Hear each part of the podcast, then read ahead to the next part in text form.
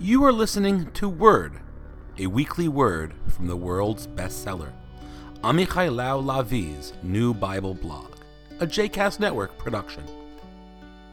To subscribe to this blog, to read this blog, and to learn more about Amichai Lau Lavi, please visit amichai.me. For more information about other JCast Network podcasts and blogs, please visit jcastnetwork.org. Here's the weekly word, another password to the riddles of our lives.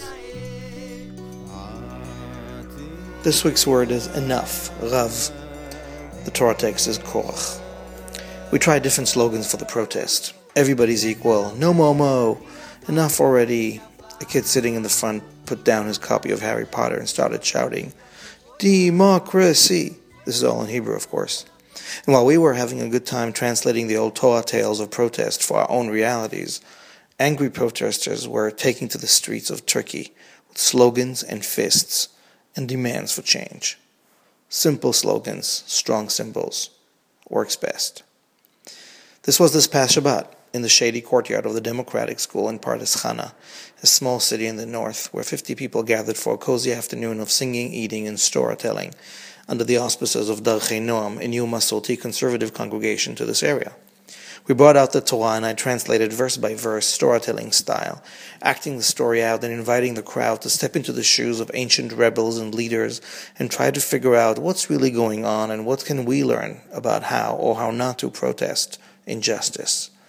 I was unplugged, unplugged for Shabbat, so I didn't know that at the exact same time the protesters were starting to grow in Istanbul and Ankara. But it's not like all the people sitting there in the courtyard haven't tasted public protest. Even the kids. Recent years have seen a lot of them everywhere, Middle East, United States, definitely here in Israel. The text we read from was Korach, this week's Torah portion. Moses' cousin, for whom this portion is named, is traditionally considered to be the bad guy, challenging arrogantly the authority of Moses and God. The protest that he leads ends with a mythic massacre, a miracle. The earth opens up to swallow him and all his followers. But the more I read into what I think he was really doing, the more I think he wasn't all that wrong. His protest is the demand for equality in leadership, redistribution of power and wealth, and more access to the divine. Hello. Of course, he ends up in a pit. This history, too, is written by the winners. The women of the wall are called arrogant provocateurs by pious protectors of the status quo, and similar names by top government officials and rabbis. The Turkish prime minister named the protesters, a cross section of Turkish society, terrorists. The 82 year old terrorist nun? There's more to this than meets the eye, not just as an underdog lover. Some of the sages also had a soft spot for Korach and crafted careful renderings of his saga. There's a Swan Midrash, a legend from the 5th century CE, about what sparked the Korach revolution a blue prayer shawl. In the text immediately preceding this story, Moses commands the people on behalf of God to start wearing shawls with fringes on them, one blue fringe on each garment corner. The Midrash links the stories, giving Korach the didactic skills of a Talmudic sage and the showmanship of a modern day performance artist. In consult with his wife, Korach creates 250 prayer shawls, all out of blue fabric, attaches fringes to each corner. He then stages a protest with 250 leaders from the community, all wrapped in the shawls, in front of the big tent. And then Korach challenges Moses to a duel of words with a legalistic question. If the command is to have a blue fringe, what if a shawl that is all blue? Does it also require a blue fringe? Moses says, yes. Korach says, no. And added, You were not instructed these laws by God. You made it up.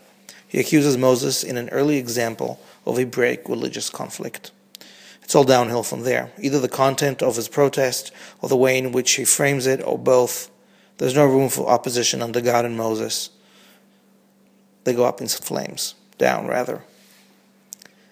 This coming Sunday, June 9th, is the new moon, and that means back to the wall for a morning of prayer and protest. Sparked by prayer shawls, worn by more than 250 leaders of the community, all women this time, a big movement and moment has erupted, calling attention to an uncomfortable and important battle for justice, dignity, and the change of the status quo at the Western Wall and all walks of Jewish life. The women of the wall are as much loved by most orthodox keepers of Judaism as Korach himself.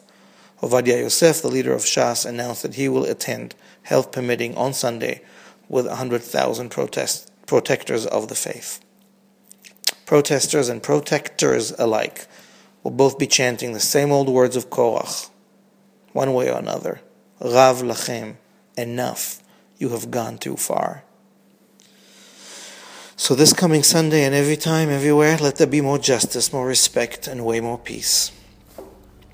The protest, the protest in Turkey was sparked by the refusal of a few young people to see trees uprooted in the public park. Korach started with a blue fringe. Here in Jerusalem, prayers of shawls are again the symbol of all that is sacred and all that can stifle the life of soul. Korach didn't win. His story survived to remind us of the right to challenge authority, but also maybe teaching us how to do it smarter and succeed. So I hope this coming Sunday will offer more prayer and less protest, a step towards respectful coexistence and a bit less hate. I'll be there with an all blue prayer shawl and a slogan turned prayer Enough is enough. Shabbat Shalom.